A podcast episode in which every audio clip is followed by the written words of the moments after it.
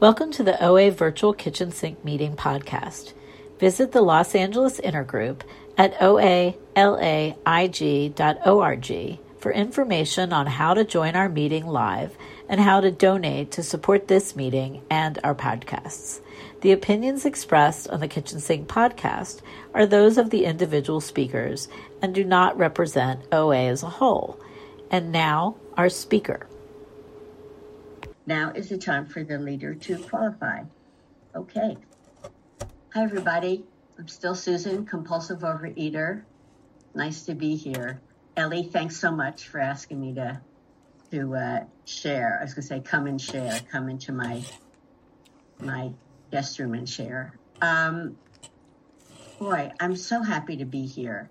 This meeting, the Kitchen Sink, I stood up here as a newcomer.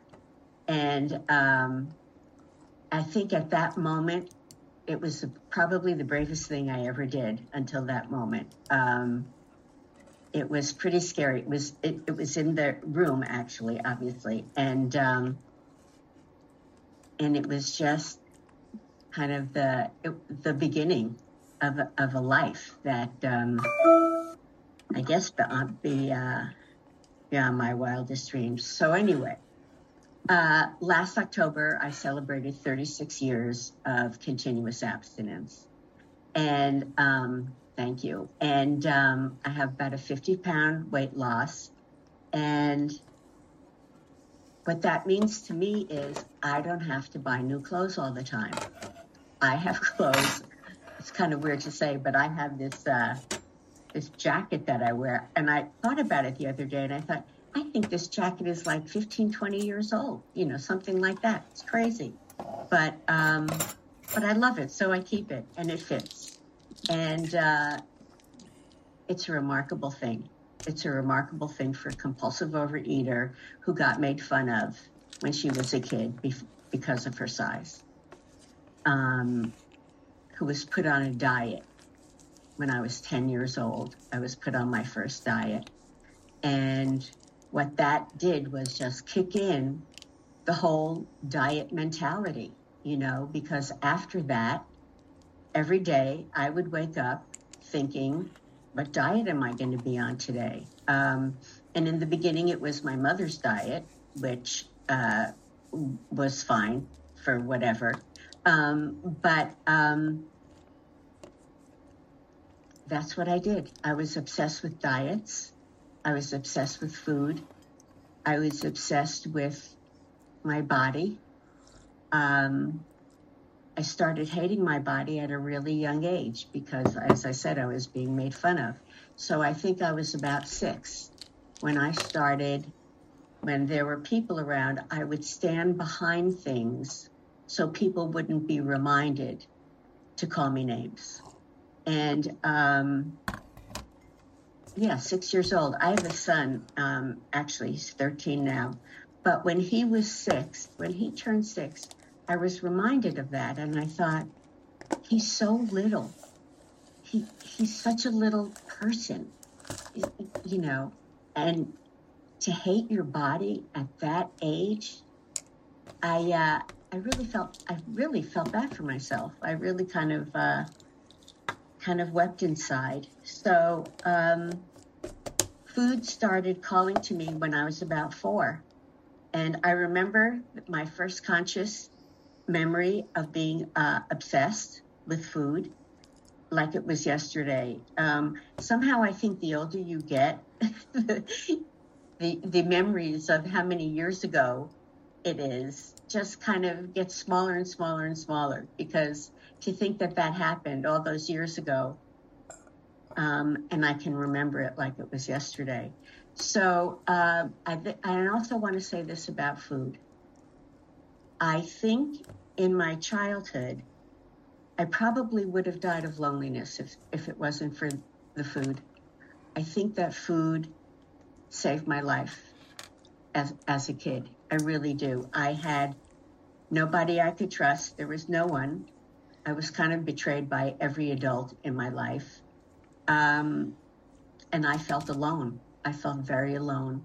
And I can remember stealing money from my mother or father actually, you know, change on the dresser or something, or even in her wallet, and buying food and taking that first bite and just that relief in the moment of something I didn't know what it was at the time. It was probably the sugar at the time that was really, because that's what I bought. And so that was my fix. And I did that for many, many, many years. When I was about 20, I think, I was living in New York. I had a roommate, and she came into me and she said, and we were always talking about diets. And we always bought every magazine that had, you know, lose 10 pounds by yesterday on the cover. And we would buy it and we would discuss it and how we were going to do everything. Of course, we never did. I should tell you, my first diet when I was 10, I lasted 5 days on it, which was kind of miraculous. And it really got so bad after a while that, you know, I would decide in the morning what diet I was going to be on, and then, you know, by 10 o'clock it was over, and I would start tomorrow. I'm a big I'll start tomorrow person. That's my go-to. She said to me, I figured out how to eat whatever I want and not gain weight, and it sounded like the best diet to me. And she said, I asked her what she did, and she said, I make myself throw up. And this was in the early 70s or something. There was no word like bulimia. There was nothing going on in our world like eating disorders or anything like that. I didn't know that there was something that maybe wasn't quite right about that. And I thought she was brilliant. So I immediately put it to the test, and I immediately loved it. And in the first year of doing that, I probably did it maybe like 3 or 4 times, you know, probably on Thanksgiving and my birthday and whatever else. But, and that would have been fine. If I was practicing that bulimia 3 or 4 times a year, I wouldn't be here. It's totally manageable. But as it tells me, in the Big Book, I have a progressive disease, and I think about probably in about 7 years, I was doing that up to 10 times a day, and really on weekends was a prisoner of my apartment. It was a big secret; nobody knew about it. As I said, people weren't talking about it, And it was something that brought me a lot of shame. I knew it wasn't normal. I knew that my friends weren't doing this. And I even used to wonder, it'd be like a Sunday afternoon or something, what are they doing that they're not thinking about food? What are they doing that they're not running out to buy food that they absolutely had to have? What are they doing? And how are they like existing in the world? And honestly, I didn't know. I had no idea what they did to make their life like that. Because I was, as I said, I was a prisoner. And I did that, and I practiced that for about 10 years or so, 10, 15 years. And then I wasn't able to, for some reason, purge anymore or whatever, but I kept eating like a bulimic. And I once read that the average bulimic binge is between like 50 and 60,000 calories. I mean, it's a ridiculous amount of food. And my weight for being, and I should mention I was a failed bulimic, because I really couldn't keep the weight off. For some reason, I just kept gaining weight. And then when I stopped, I knew somebody who came here. He actually is the person who named this meeting the Kitchen Sink meeting. His name was Gary. He is he's not with us anymore, but he was the one, he sat next to me when I came in and stood up as a newcomer. And I knew he had come here. I knew that he lost 100 pounds and never gained it back.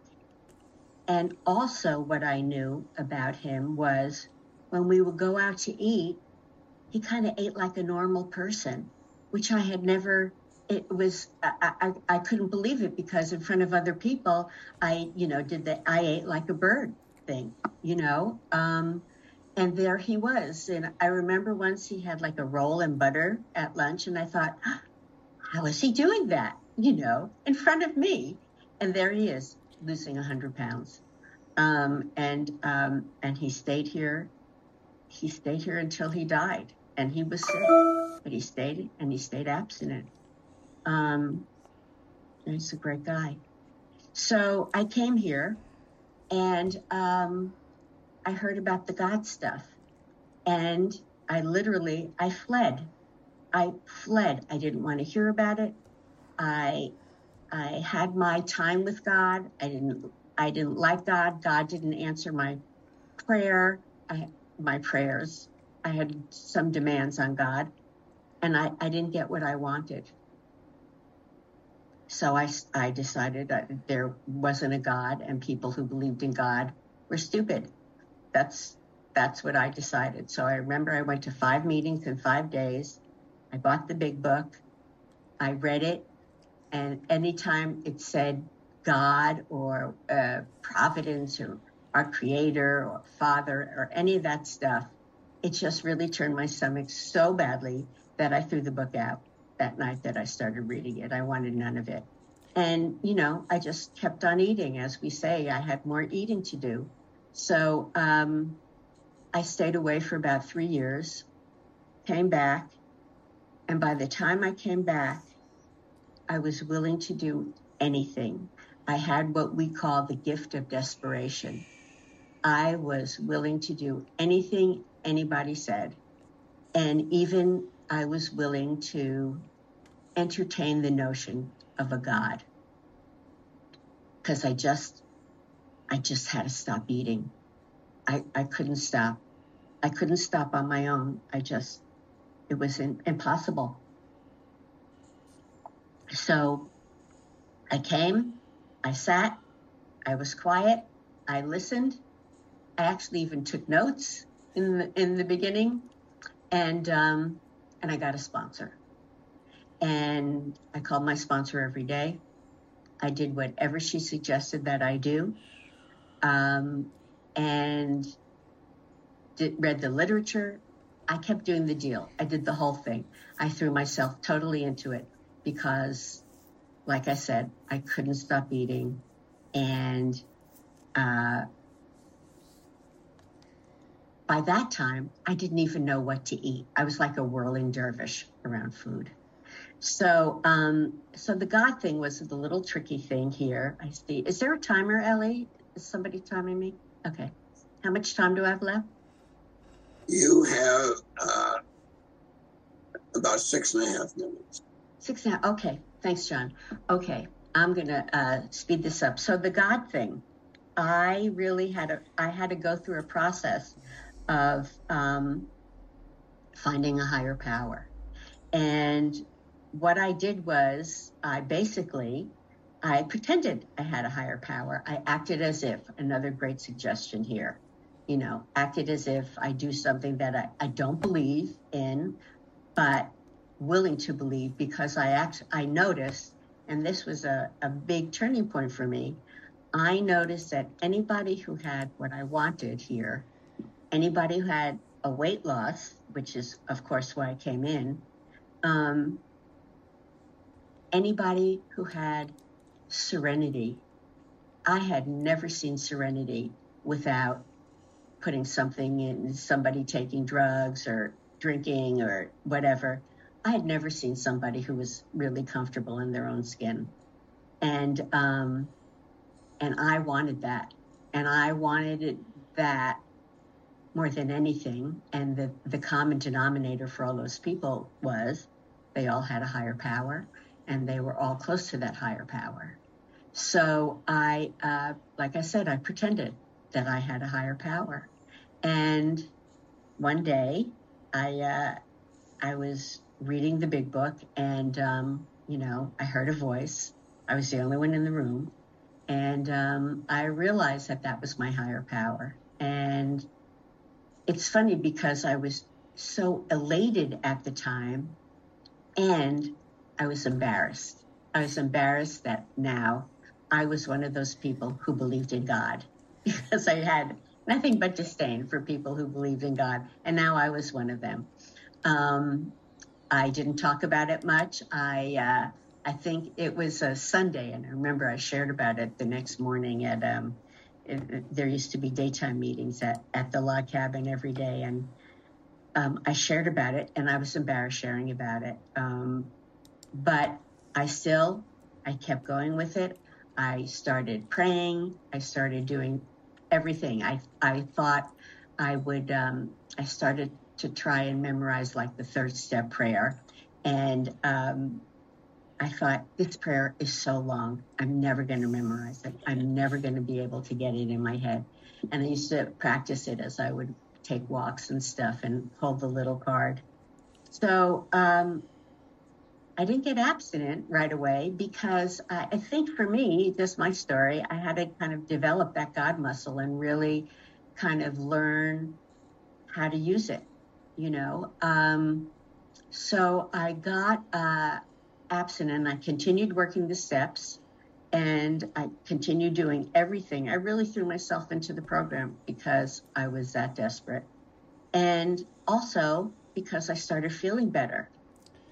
Even though I wasn't abstinent, I would talk to my sponsor and she would say things about how she responded to life and how she looked at things that were so different than anything I had ever heard, anything.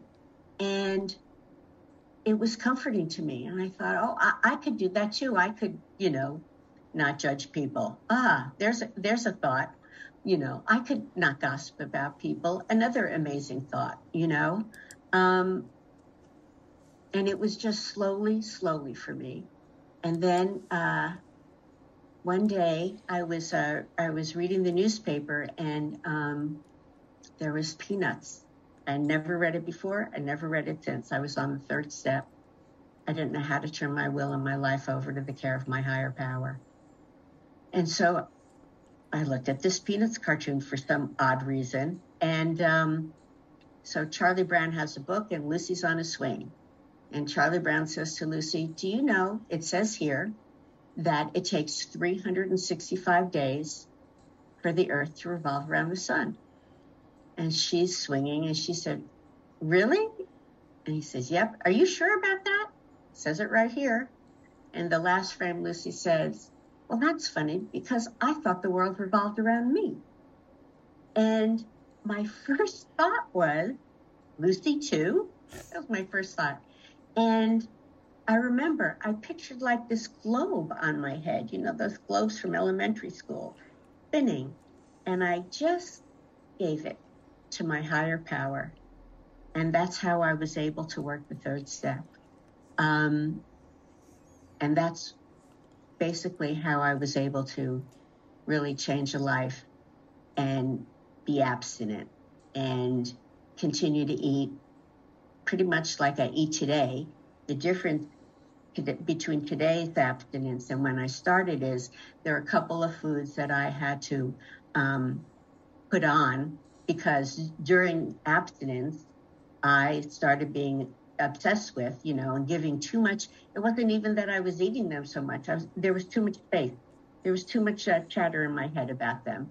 And, you know, the minute I gave them up, you know, that told my sponsor I wasn't going to, you know, I was going to be abstinent from these foods. It was freedom. It's the most amazing thing. And I think for me, that's the difference between OA and a diet is that when I was on a diet, I felt deprivation. I wanted the foods that I wasn't supposed to have. And that's all I thought about.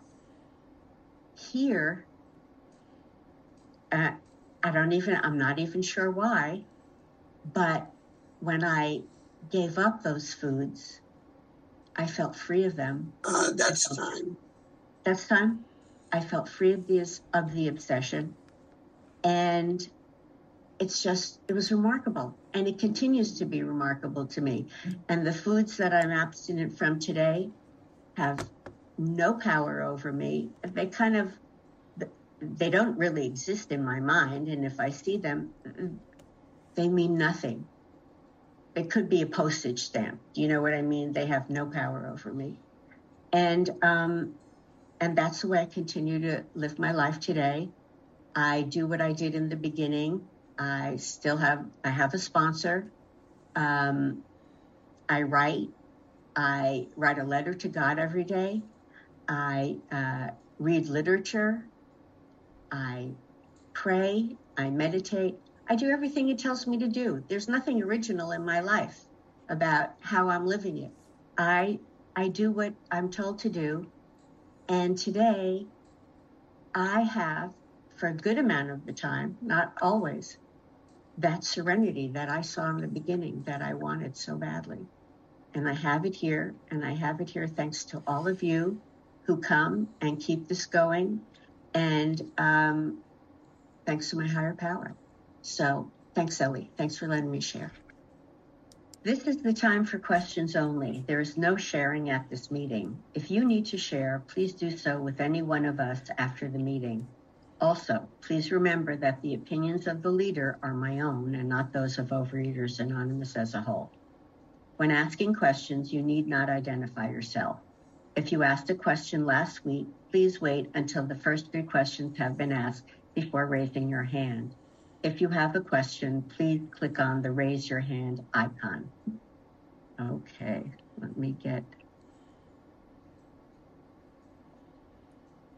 No questions? I don't see any. Ellie? Do you have a question? Yes, I do. Thank you so much, Susan. Would you talk about the role that service plays in your recovery? I would love to talk about that. I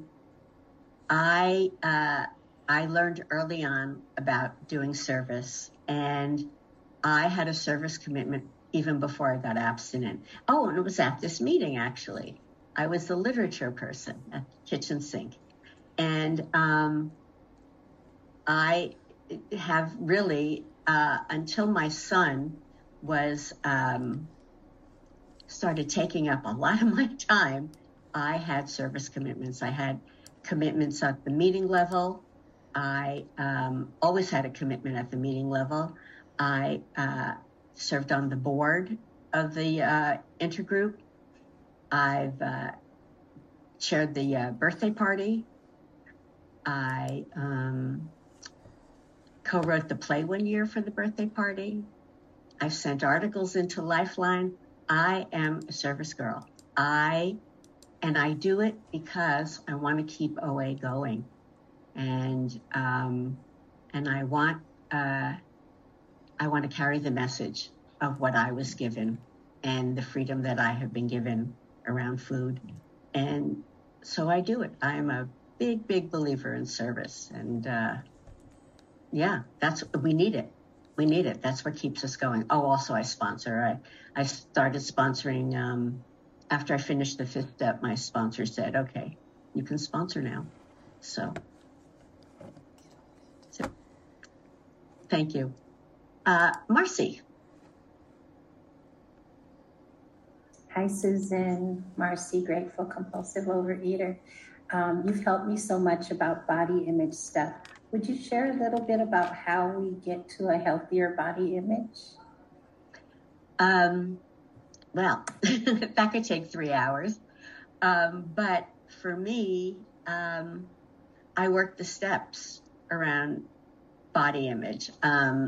For those of you who don't know, I with Colleen, who lives in the Valley, we do a body image workshop for OA. And we've been doing it for... about 15 years now. And what we do is we go through the steps, and we have questions that relate to body image for each step. And also, and this is, I think, really important for us, everything that we talk about is backed up by literature.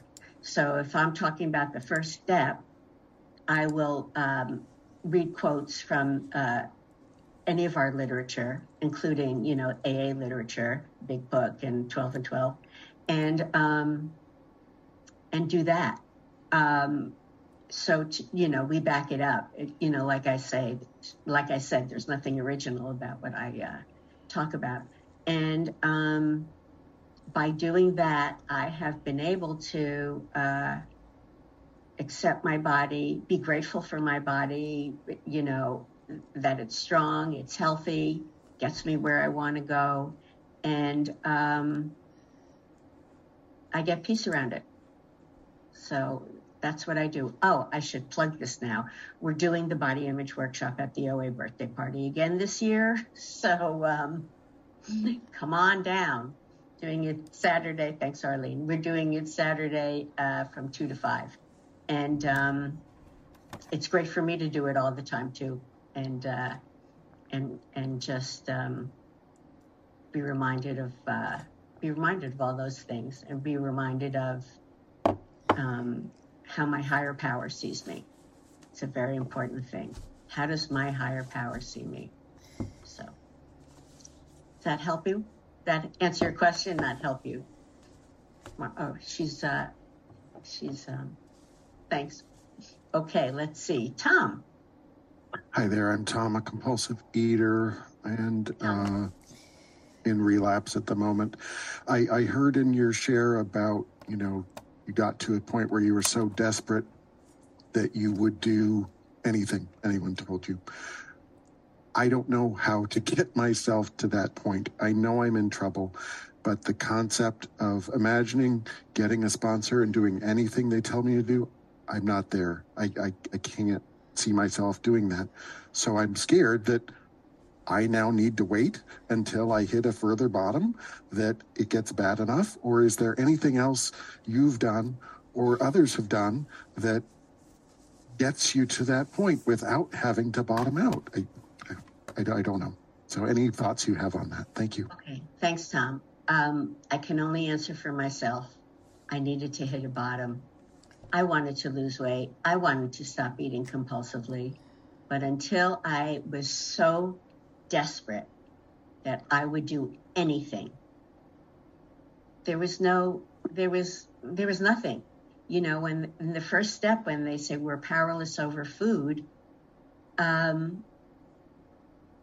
was powerless. And until I was ready to change my way of thinking, my way of living, until then, I'm sorry, Tom, I have nothing to offer you.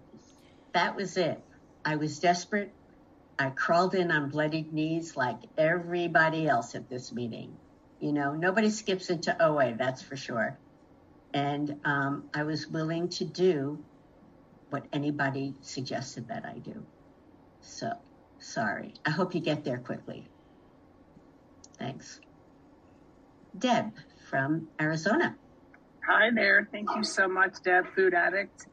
First of all, I want to say, sorry, there goes the dog, that your workshop has really saved my sanity. So first of all, thank you for that.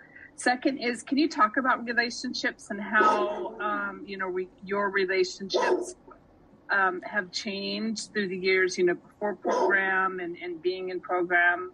If you could talk about that. Oh, boy. Well, in about 6 hours, I'll talk about how that's changed. But I came in here, not being honest with people. I said what I thought people wanted me to say. I lived for other people. I got my self-esteem from other people. If you said that I was good, I was good. If you said I was bad, I was a piece of shit, you know, that kind of thing. And one time I was in therapy before program, and I said this to the doctor. He's a psychiatrist. at UCLA, and I said to him, why is it that I can only feel good if somebody tells me that? You know, I said, I feel like I'm like outer directed. And he said to me, well, that's just the way some people are. He said that with a straight face. I've learned since that's not the truth. He was very wrong, as I paid him. He was very wrong. And I get that now from within. I get that from really a relationship with the higher power. And I heard this once, if I want self-esteem, I must do esteemable acts. That's it. I've learned to be honest with people. Just yesterday, I was talking to my sponsor. I was having a little dilemma about how honest to be with somebody. And I did that. I'm in a relationship, and boy, that's tricky. That's really tricky. Sharing my life and my home and everything with another person, it's the best in the world, and sometimes it could be the worst in the world. But I've learned to hang in relationships. I'm not going anywhere. I'm committed. I have commitments to relationships. And what that means to me is having a commitment to any kind of relationship, friend, spouse, whatever, is that I make a commitment. And that commitment means I'm willing to work through whatever comes up. Because you know what, Deb? Something always comes up. So I'm in it. I'm in it with the people who I love, I respect, who I feel their love, their respect to me. So thanks. Okay. No other questions. Oh, Melissa. Hi, Susan. So great to see you and hear you today. Thank you. Will you share with us what your daily spiritual routine looks like? Thanks. Yes. So I've talked about this for at least 20 years. I have this little book, and it's like a memory book, it's called, for 5 years. It's a 5-year memory book. It's over there, but I'm not going to run and get it. Anyway, every day, every date, it's got about 3 lines for 5 years.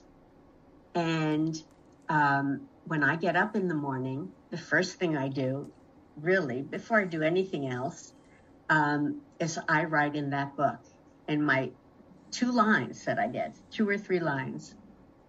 And I write, I read this prayer once, and I loved it. And I just changed it for myself. And I write, I rise 5 minutes left for Q&A. To do your will. Thank you.